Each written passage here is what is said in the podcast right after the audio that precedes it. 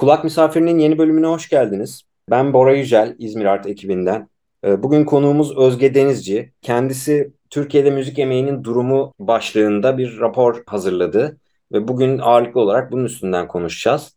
Ee, Özge Hanım hoş geldiniz. Hoş bulduk. Teşekkür ederim davetiniz için. Sizi birazcık kısaca tanıyalım başlangıçta isterseniz. Tabii e, müzik yazarıyım. Öncelikle onu söyleyebilirim. Müzik hakkında yazılar yazıyorum. Müzik yazarı deyince insanlar genelde aa söz mü yazıyorsun gibi bir şey algılıyor ama hayır. Ben daha işin müzikolojik kısmındayım. Zaten akademik eğitimimi de tam olarak bunun üzerine aldım.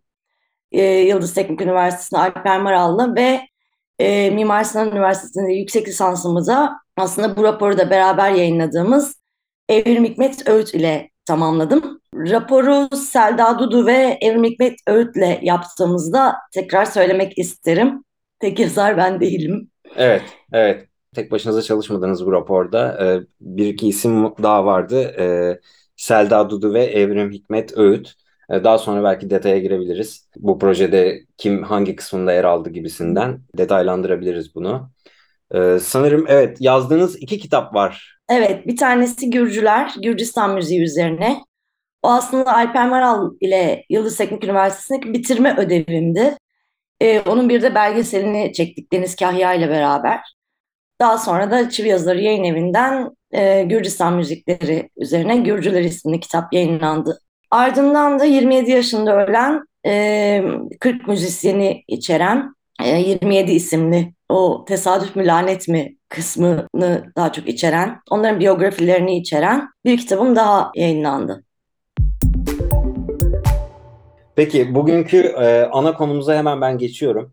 Kültür Emeği platformu ne zaman başladı? Kuruluş amacı, geçmişte yaptığınız ve devam etmekte olan çalışmalarınız. Bize bunlardan böyle bir kısaca bahseder misiniz?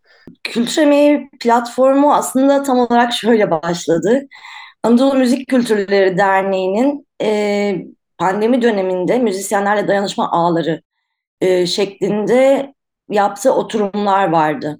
E, biliyorsunuz ki pandemi döneminde müzik emekçileri e, birazcık daha hareketlendi, birazcık daha hani düşünülmeye başlandı bu mesele üzerine. Çünkü gerçekten en büyük sekteye uğrayan e, sektörlerden biriydi. Müzik ve sanat alanları sahnelerin tamamen kapatıldığı, stüdyolara gidilemeyen bir süreçti.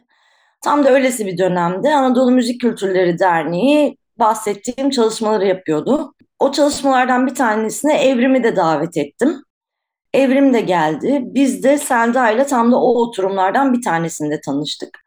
Daha sonrasında haberleşmeye karar verdik ve bu raporun e, rapora ihtiyaç olduğuna kanaat getirip raporu yazmaya koyulduk. Ama tabii ki raporu yazmaya koyulmadan önce bir anket çalışması yaptık. 400'ün üzerinde müzik emekçisiyle e, bu anket çalışmasını gerçekleştirdik. Ardından da e, daha detaylı bilgilere, verilere ulaşabilmek için içlerinden bazılarıyla özellikle de farklı cinsel kimliklere, yönelimlere ve işte farklı yerlerde oturmak yani sadece İstanbul, İzmir, Ankara değil farklı yerlerden müzik emekçileriyle olmasına gayret göstererek görüşmeler gerçekleştirdik ve bu da bizi yani araştırmamızı daha derin yapmamızı sağladı.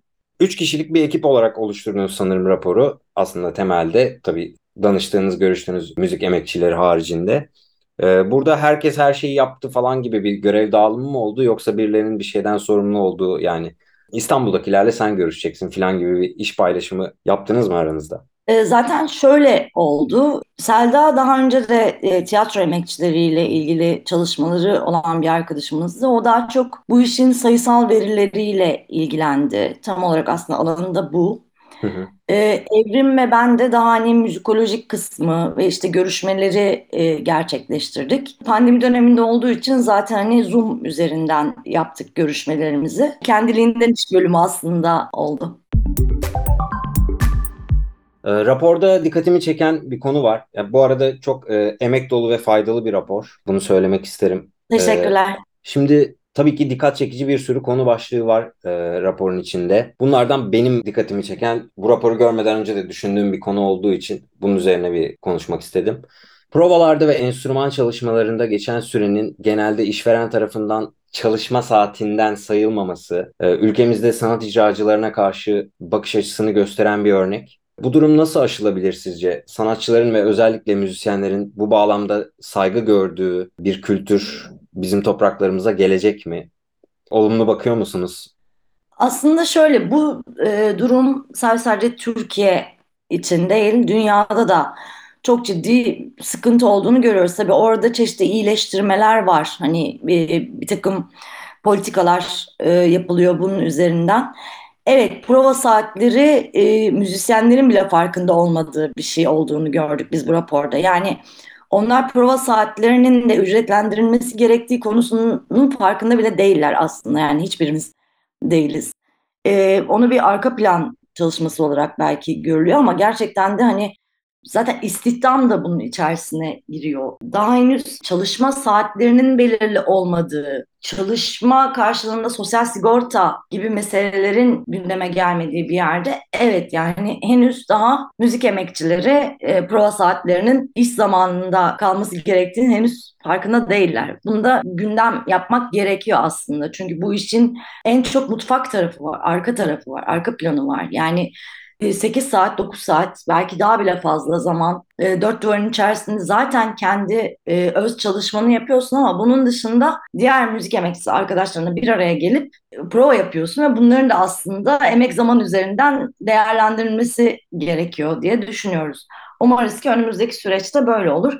Tam da bu noktada neden müzik emekçisi dediğimizi ve neden müzik emeği dediğimizi de vurgulamak isterim. Yani müzisyen denildiğinde ya da müzik emekçisi denildiğinde insanların aklına sadece sahnenin üzerinde olan kişiler ya da işte bir albümde e, duyduğu kayıtta çalan kişiler olduğunu düşünüyorlar. Oysa ki durum böyle değil. Bunun arka planında demin de söylediğim gibi bir mutfak var. O mutfakta çalışan gerçekten binlerce belki daha bile fazla insan var. Bir albümün yapımında ya da bir sahneyi düşünürsek eğer oradaki işte e, ses sistemini kuran e, kişilerden işte enstrüman taşıyan rodisine, ses teknisyenine, ya, o kadar çok kol var ki bunların hepsi aslında müzik emeğinin içerisinde.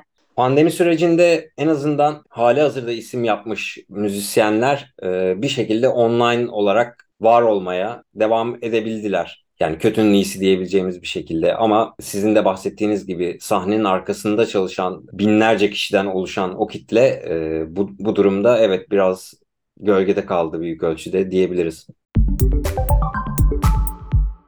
E, raporda size göre en çarpıcı veya en vahim olan veri nedir? Özellikle gözünüze batan bir konu var mı? Yani bu raporu yaptıktan sonra bu kadar vahim olduğunu ben de bilmiyordum dediğiniz bir konu var mı?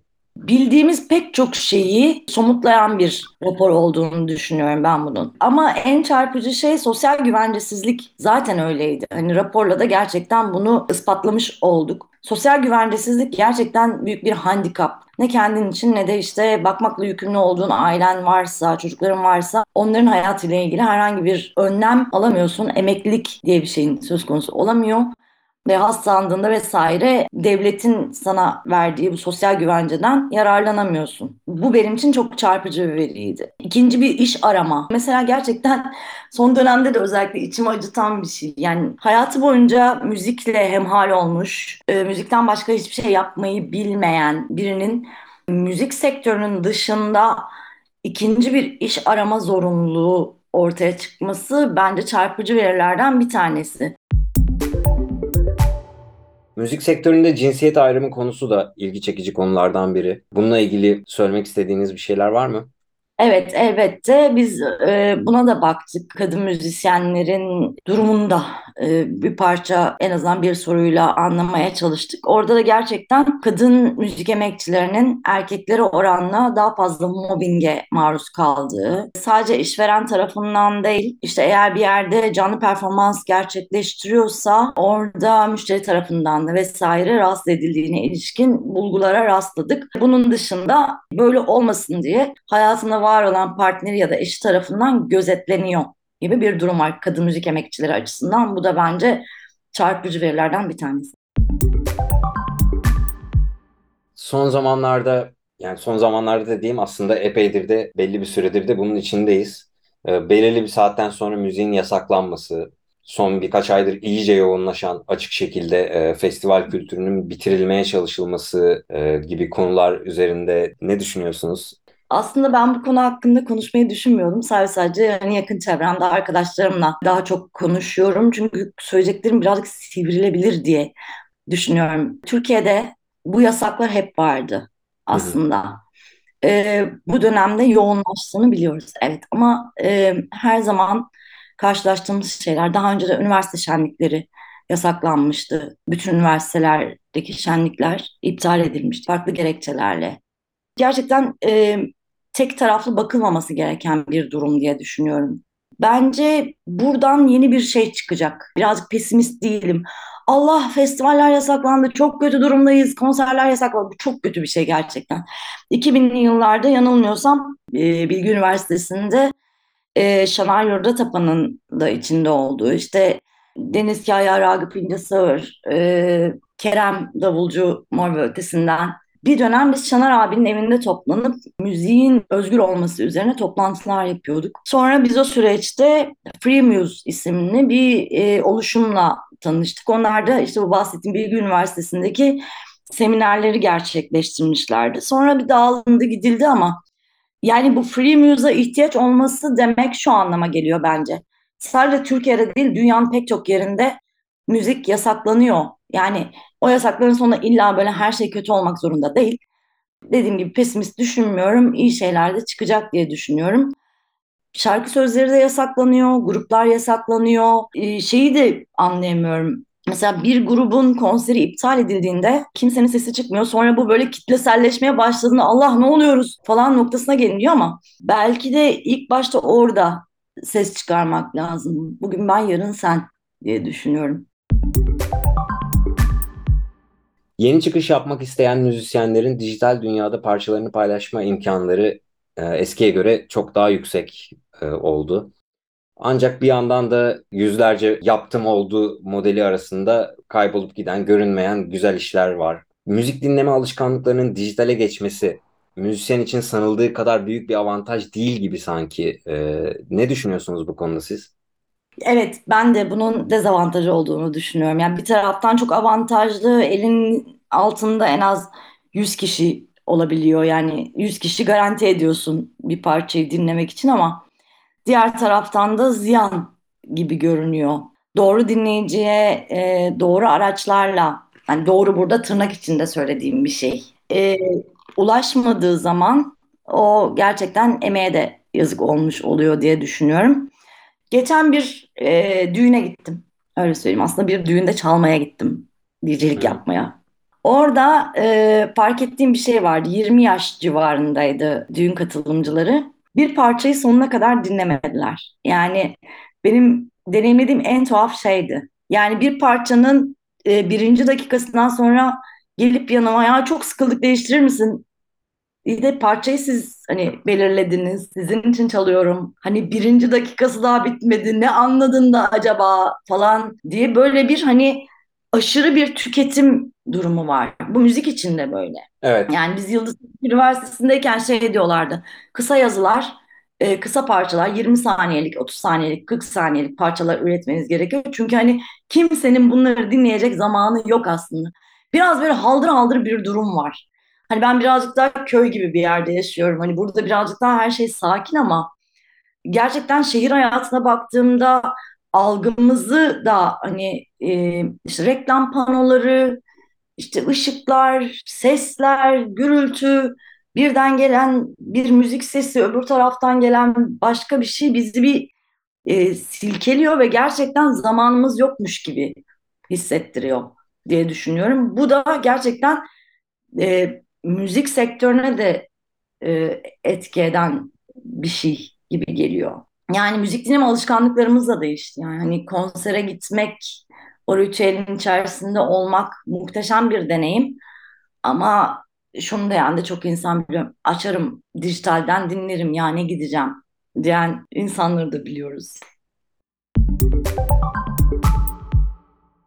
Müzisyenler, e, müzik emekçileri dijital yayın platformlarından hak ettiğini alabiliyor mu sizce maddi olarak? Yoksa orada bir sömürü düzeni hakim diyebilir miyiz? Bora beni bayağı e, yani sen diyeceksin beni bayağı sıkıştırıyorsun. Aslında bunlar çok üzerine düşündüğüm kalemimin gitmediği konuşamadığım konular. Yani çünkü gerçekten çok hassas dengeler üzerine kurulu bir sistem olduğunu düşünüyorum. Dijitalde hayır. Ben e, aslında şöyle görüyorum. Müzik emekçilerinin de, müzisyenlerin de, görsel sanatlar yapanların da aslında kimliksel olarak sadece, sadece içerik üreticisinden ibaret olduğunu düşünüyorum. Yani artık gerçekten bu kimliği bir kabul etmemiz gerekiyor hepimiz.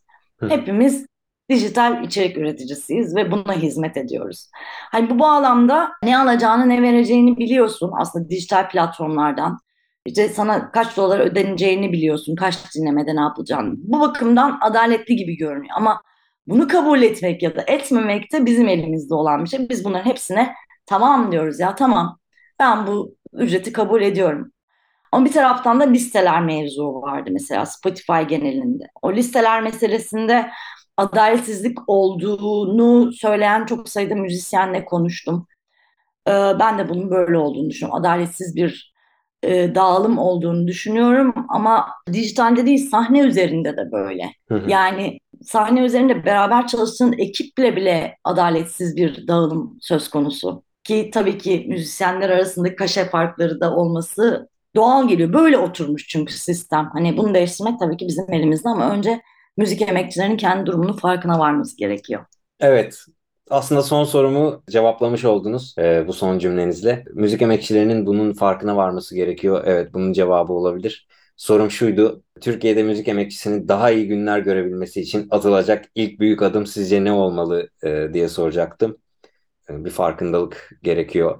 E, Evet, buna ek olarak belki şunu da söyleyebiliriz. Politika yapıcıların e, bu rapora bir bakmasını gerçekten canı gönülden istiyoruz. Çünkü bunların artık gündem haline gelmesi gerekiyor.